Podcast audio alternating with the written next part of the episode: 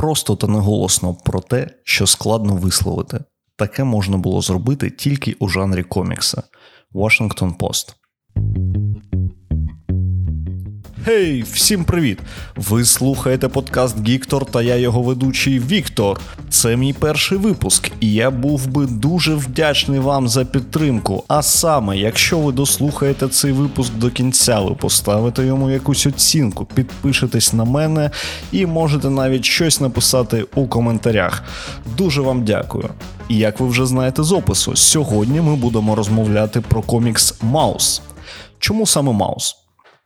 По-перше, це твір, який відомий навіть не знавцям коміксам, тому що це єдиний комікс у світі, поки що, що отримав пуліцерівську премію свого роду Оскар для письменників.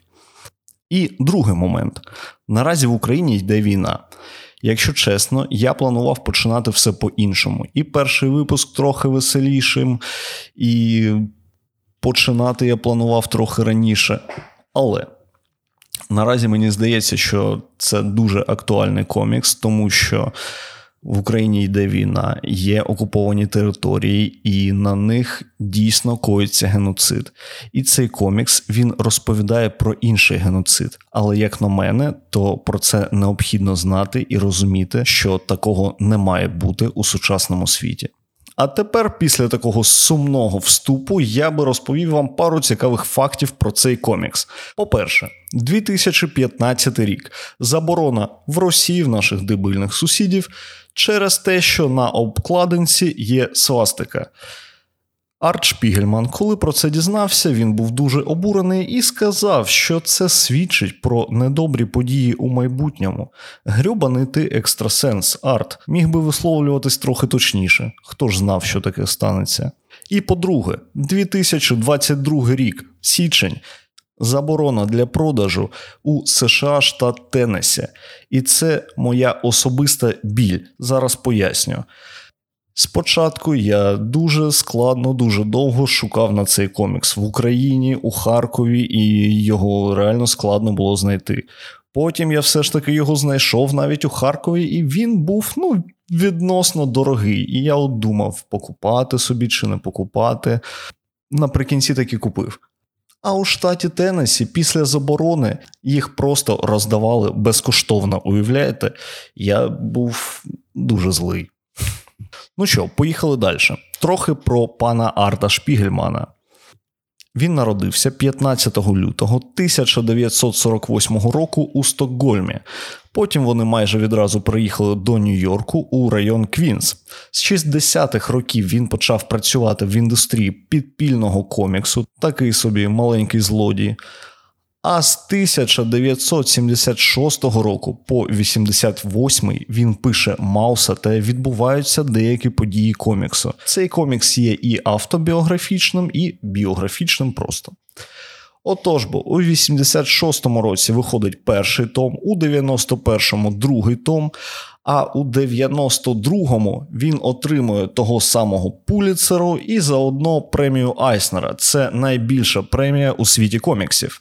Далі, у 2004 році, він пише комікс. У тіні зруйнованих веж, який описує події 11 вересня, теракту торгівельному центру. Ну, всім відомий. Наразі він так само живе у Америці, і вони з жінкою періодично випускають антології коміксів. А тепер переходимо до коміксу. З чого він складається? В принципі, в ньому є два тома, один є продовженням іншого, е, але наразі він випускається як одна така велика книга. У цій книзі є два таймлайни і два оповідача. У першому таймлайні оповідач є автор Арт Шпігельман, і він розповідає про події 80-х років. Другий таймлайн. Там оповідачем є його батько Владек Шпігельман, і він розповідає про події Другої світової війни. Тепер трохи конкретніше: таймлайн 80-х. Тут розповідь взагалі побудована таким чином: події 80-х років. Арт зустрічається з батьком і розпитує його про події Голокосту. Старий батько Владик В принципі, він здається таким дуже специфічним, але якщо реально дивитись на речі, то це звичайна літня людина. Тобто, по-перше, він намагається провести якомога більше часу з сином, і тому він видає цю інформацію дуже-дуже так потрошки. І другий момент. Е- я б сказав, що це так звана початка війни. Тобто, я не можу сказати, що він жадібний, але він такий дуже ощадливий та економний. Якщо чесно, я згадую свого дідуся. Ну, він ще живий, слава Богу. Але мій дідусь він був маленьким хлопчиком під час Другої світової. Він був у Харкові, і він Ну, тобто він був в окупації в Харкові, і він пам'ятає все, як там було погано, як е, нічого не було, і він пам'ятає той голод. І через це в нього квартира, у якій багато всього, в нього завжди є все, що необхідно. І от таке намагання створити запаси, мені здається, що це є та сама печатка війни. І це не жадібність, це от дійсно якась заощадливість скоріше. Переходимо до Владика. Крім всього цього, він взагалі не дуже приємна людина, і арту складно з ним. І автор розповідає про свої почуття до батька, які.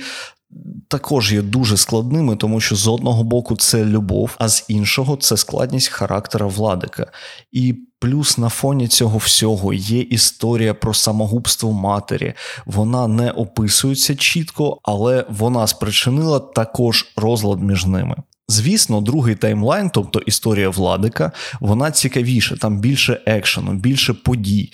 Але, скажімо так, розповідь про наш час, ну, типу, про 80 роки, вона також дуже важлива, тому що. Це така особиста історія, і вона допомагає зрозуміти і автора, і його батька, і ті нащадки війни, що є у Владика.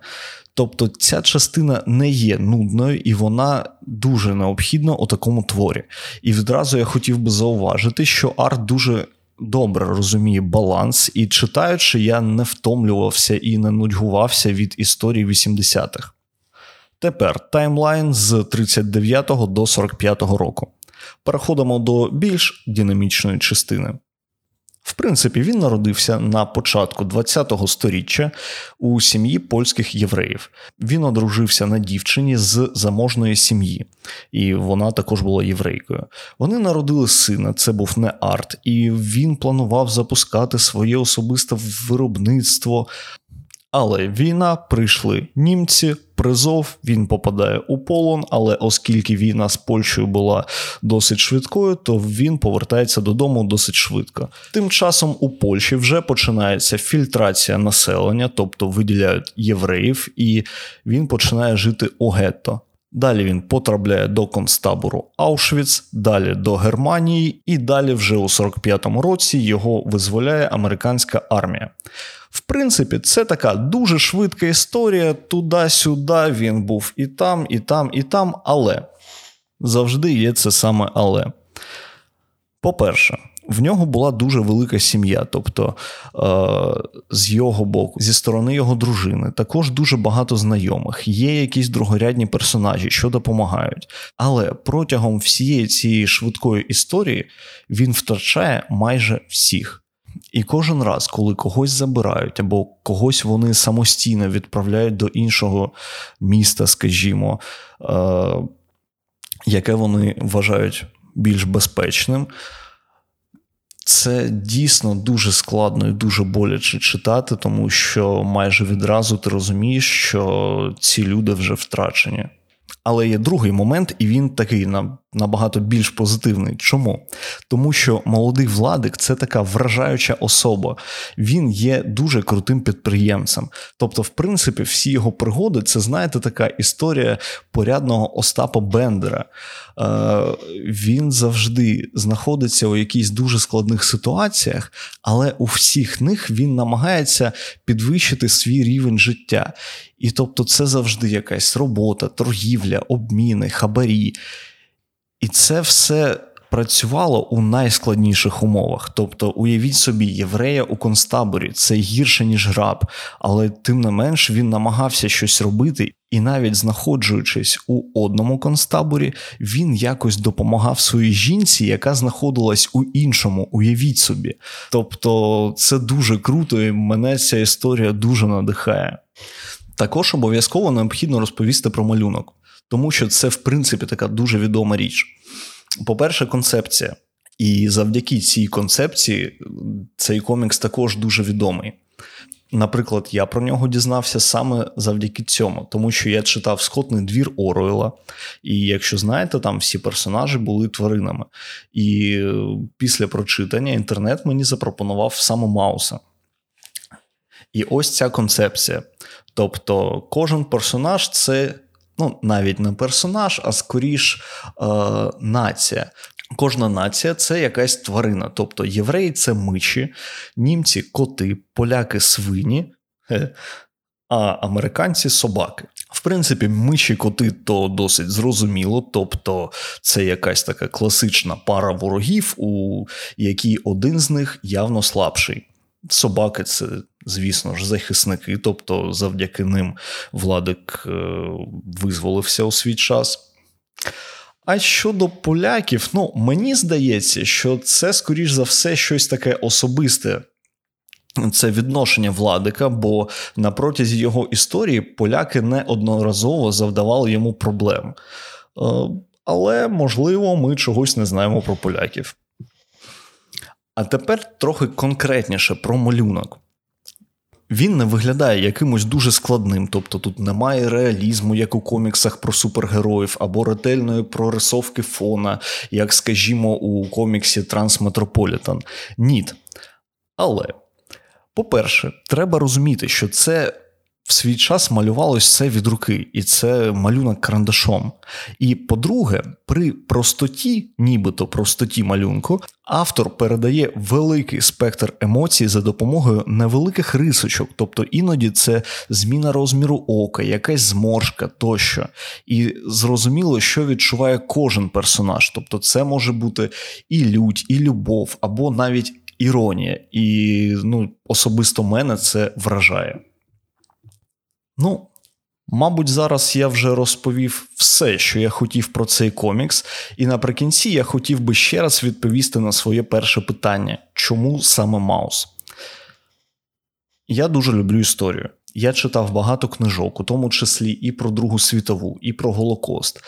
Взагалі в них дуже багато якоїсь сухої інформації, тобто 20 мільйонів загиблих у СРСР, 6 мільйонів загиблих євреїв під час Голокосту. І так, це та інформація, яку необхідно знати. Але от такі невеликі історії однієї людини або однієї сім'ї, вони допомагають зрозуміти жах цього всього з скажімо так, більш емоціональній стороні. Бо ми, в принципі, краще сприймаємо історію однієї людини, ніж 6 мільйонів. І я вважаю, що це необхідно знати, і необхідно розуміти, що такого не має бути ніколи, ні тоді, ні зараз, ні далі. На цьому все. Я сподіваюся, вам було цікаво. Я буду дуже радий, якщо ви поставите оцінку на аудіоплатформи, підпишетесь на мене, а можете це зробити також і в інстаграмі. А взагалі було б круто, якщо ви б ще розповіли про подкаст своїм друзям. Нехай нас, знавців та шанувальників коміксів та фантастики, стає більше. Ваш Діктор. Пока-пока.